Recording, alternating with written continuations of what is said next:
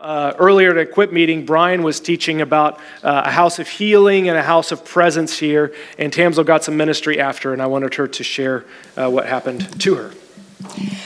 Um, the verses that Jonathan was reading this morning just really spoke to me about what I experienced, and it was in Chronicles.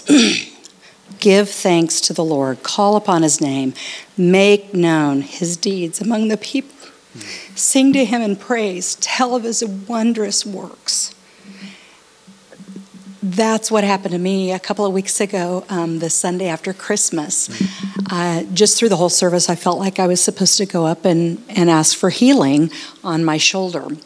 I've had pain in it for a couple of years, and it's gotten a lot worse. And um, and so I just felt like I was supposed to go up and ask for prayer. And it just was such a powerful moment of them praying for me physically, but also for my heart. It was Brian and Amy, and then your hubby, Jacob, um, that prayed a couple of times. And I mean, it just was amazing when they were done. The pain in my arm was gone in my shoulder. I mean, I haven't been able to, you know, go like this or, you know, keep my arm up or anything for quite a while. And it just was such an amazing thing to be touched by that. And as I went home, you know, as I was driving home, I just was crying through the whole time, just feeling so blessed that the Lord would reach down and touch me. Mm. You know, that He loved me right in that moment to say, Yeah, I'm going to do it now for you. I want you to know I'm here. And, and I know that it doesn't always happen like that, but it just was that, that um, moment of just saying, I see you right now.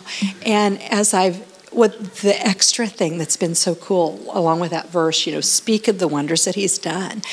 Um, every once in a while, I'd have a little bit of that pain, kind of, it just start easing in.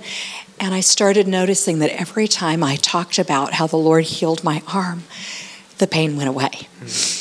And I just felt like he was reminding me continue to testify about what I am doing in your life, whether it's a healing, whether it's something spiritual, whatever it is. Mm. Testify to who he is in our lives, and he is there moment by moment. And it's such a powerful thing, and it's just that reminder of how much he loves us. Amen. Amen.